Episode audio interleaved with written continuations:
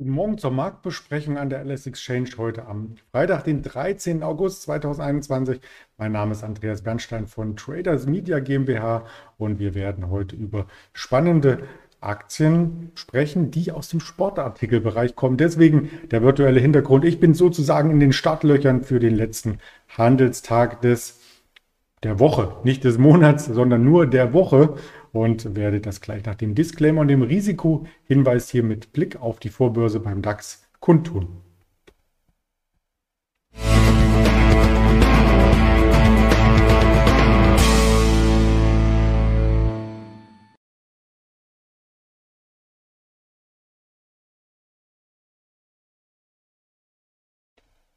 Ich werde nicht das ganze, den ganzen Tag durch das Programm der LS Exchange führen, aber auch diversen sozialen Kanälen immer mal wieder für Sie da sein. Und wir haben am Mittag die Gelegenheit, mit einem Händler an der LS Exchange zu sprechen. Und das wird der Stefan sein. Gegen 12.30 Uhr heute, also etwas später, aber nichtsdestotrotz sehr inhaltsvoll. Und erst einmal schauen wir natürlich auf den DAX, was sich da gestern ereignet hat. Viele Marktteilnehmer waren vielleicht überrascht, weil es noch einmal einen Aufschlag gab, nicht nur das neue Rekordhoch am Mittwoch, sondern am Donnerstag gleich noch einmal über 100 Punkte nach oben in der Spitze.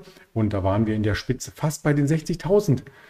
Es fehlten 35 Punkte am Ende und ja, das zeigt, dass der Markt insgesamt sehr, sehr bullisch ist und diese Kerze, die sich gestern formiert hat, die dritte grüne oder hier in dem Bild weiße Kerze, die auf der Oberseite zu sehen ist, die zeigt, wie dynamisch ein solcher Ausbruch sein kann. Und so eine Dynamik kann natürlich auch weitergehen. Also das muss nicht so sein, dass wir wie in den USA nach einem Rekordtag dann am nächsten Tag gleich wieder die Ernüchterung erleben und dann erst wieder langsame, schüchterne neue Rekorde vollziehen, sondern das kann durchaus auch in einer größeren Bandbreite hier weiter vorangehen. Ich blende mich dazu auch äh, gerne ein. Dann sieht man die Kerzen ähm, und mich parallel.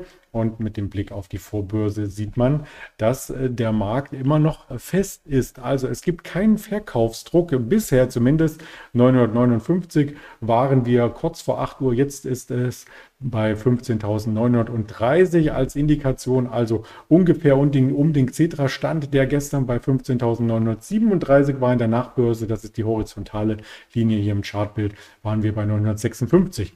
Also leichter Abschlag zu gestern Abend, aber das war ja gestern auch so in der Eröffnung. Wir kamen ein Stück weit zurück, sind nicht mehr unter die 15.800 gefallen. Insgesamt ein bullisches Zeichen, wenn man es so als Charttechniker ausdrücken mag. Und das könnte heute noch einmal von weiteren News- und Quartalszahlen angeheizt werden. Wir hatten die Deutsche Wohnen noch gar nicht berichtet. Zum Beispiel, ich komme gleich nochmal drauf zu sprechen, was heute noch zu erwarten ist an Wirtschaftsdaten und Quartalszahlen. Aber einen Sektor wollen wir uns hier genauer anschauen und das sind die Sportartikelhersteller. Und deswegen mein Hintergrundbild heute hier ganz sportlich zum Start, denn da gab es gestern eine News, die den Markt bewegt hat. Und zwar verkauft Adidas seine US-Tochter Reebok insgesamt für 2,1 Milliarden Euro an Authentic Brands Group. Der Großteil des Erlöses soll an die Aktionäre ausgeschüttet werden. Und die Suche, die war wirklich monatelang vollzogen worden. Also da hat ähm,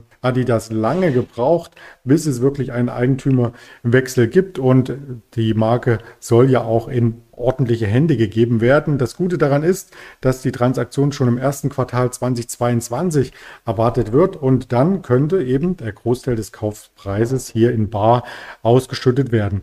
Ja, damals Adidas hatte Reebok 2006 schon mal gekauft, damals unter dem Vorstandschef und dem heutigen FC Bayern Präsidenten Herbert Heiner übrigens. Und jetzt muss man sich etwas festhalten. Damals hat Adidas Reebok gekauft für 3,1 Milliarden. Also billiger wieder zurückgegeben und es war so ein bisschen das Sorgenkind im Adidas-Konzern. Man dürfte froh sein, denke ich, dass man dieses, ähm, diese Beteiligung quasi noch einmal weiter verkaufen konnte, denn es hat nicht wirklich zu den großen Umsatzanstiegen geführt, die man sich ursprünglich hier verheißt verheißen lassen ließ oder äh, erhofft hatte. Also 15 Jahre Zusammenarbeit mit der US-Marke hat aber in der ganzen Zeit keinen Beitrag zum Konzerngewinn äh, geleistet. Ja, das war also eine Nullnummer sozusagen, aber die Authentic Brands, die hatte sich vorher ja schon einige Geschäftsanteile ähm, gesichert und damit war das letzten Endes hier eingeleitet worden. Wer hat sich noch beworben für ähm, Reebok, der US-Basketballspieler Shaquille O'Neal, der war übrigens auch unter den Bewerbern. Und wenn man sich den Aktienkurs von gestern noch einmal anschaut, so sieht man sehr, sehr deutlich, als die Meldung rauskam, diesen Sprung am Nachmittag über die 310er Marke und dann jetzt heute Morgen auch nochmal ein Aufschlag den wir hier sehen, 0,4 Prozent, aktuell 315 Euro die Adidas ist damit nicht auf dem Allzeithoch, aber schon wieder nah dran. Das Allzeithoch sieht man hier, das gab es vor wenigen Wochen, als die ganzen Sportartikelhersteller ihre Quartalszahlen meldeten. Und zu den Quartalszahlen oder Sportartikeln herstellen allgemein muss man natürlich auch ähm, eine größere Gruppe hier sehen. Also es gibt hier ähm, unterschiedliche Unternehmen in dem Segment, zum Beispiel den Marktführer Nike. Den darf man hier nicht außer Acht lassen. Der hat von der Marktkapitalisierung her fast schon das Dreifache am Markt abgebildet notiert auch näher am Allzeithoch, als es eine Adidas tut, ist also entsprechend auch teurer, aber hat natürlich weltweit auch einen größeren Umsatz. Wenn man die KGVs vergleicht, also ein bisschen fundamental abtaucht, ist Adidas nicht ganz billig. Also ein dreistelliges KGV, ähm, das muss man erst einmal auch äh, bezahlen wollen als Aktionär aber vielleicht tut dann diese Bar-Dividende, die vielleicht kommt durch diesen Verkauf von Reebok, hier auch noch ein kleines ein Zuckerli mitgeben an jemanden, der jetzt erst einsteigen möchte. Gibt natürlich noch mehr Sportartikelhersteller. Da gibt es zum Beispiel auch Under Armour und auch da sieht man Allzeithoch. Also die Aktie sieht äh, sehr, sehr gut aus und ähm, deswegen sollte man sich in der Key Group oder wie es so schön heißt, in der Peer Group umsehen. Noch einmal die Zahlen nachgereicht. Ähm, ein Adidas hat ähm, eine Marktkapitalisierung von um die 30 Milliarden und Nike aktuell 82 Milliarden. Also kann man nicht ganz vergleichen von der Größe her, aber dennoch der deutsche Aspirant ist hier ganz gut im Rennen. Man könnte jetzt auch noch eine Puma anführen. Das ist ja der kleine Bruder von Adidas. Es gibt eine sehr, sehr interessante Story, ähm, die man in der Mediathek zum Beispiel bei ARD sich anschauen kann, wie es damals auseinanderging mit den Brüdern, wie sie parallel ein ähnliches Geschäft aufbauten. Also Puma und Adidas, die sind eng verbandelt, stehen in Konkurrenz, aber dennoch die Brüder ähm, sind jetzt nicht verfeindet oder so. Also sehr gerne auch mal sowas hier recherchieren und am Ende sich anschauen, wenn wir gerade bei Anschauen sind. Vor wenigen Wochen hatten wir passend zur EM nach dem Aus so ein bisschen ähm, ja, Mut machen wollen, trotzdem dem Sportsektor treu zu bleiben, zumindest den Aktien. Und da gab es eine Sondersendung bei der LS Exchange, ein Wochenendformat, wo wir quasi Adidas, Puma, Nike, Hummel und noch ein weiteres Unternehmen, kann ich jetzt gerade nicht so gut aussprechen, hier zusammen ähm, analysiert hatten, vor dem Hintergrund der Marktkapitalisierung, vor dem Hintergrund der Gewinndynamik und was sich in der Vergangenheit ereignet und was vor allem die Zukunft bringt. Also gerne auf dem Kanal der Alice Exchange nochmal reinschauen und in den älteren Videos äh, quasi kramen, wie man so schön sagt. Unternehmenstermine heute, die gibt es natürlich auch weitere Quartalszahlen. Knorr-Bremse ist schon über die Ticker gekommen, eine NKWs ist gekommen, die Warta, die war stark erwartet worden. Gestern schon ein Abschlag bei der Aktie, wie die Zahlen reinkamen. Da berichten wir vielleicht nachher mit dem Stefan drüber. Die Deutsche Wohnen, ich habe schon angedeutet, ein weiterer DAX-Konzern mit Q2-Zahlen,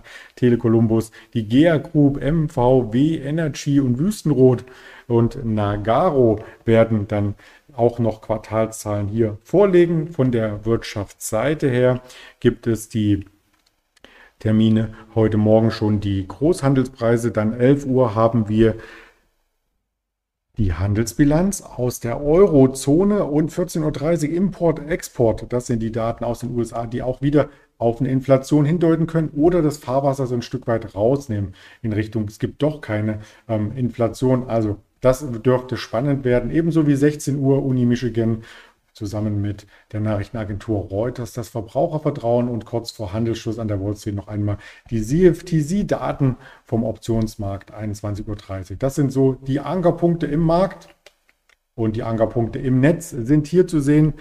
YouTube, Twitter, Instagram, Facebook und die Hörvarianten Spotify, Deezer und Apple Podcasts.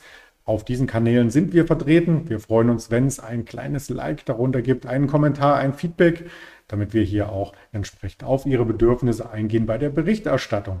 Insofern alles Gute, viel Erfolg am letzten Handelstag der Woche. Bis später im Interview mit Stefan, Ihr Andreas Bernstein.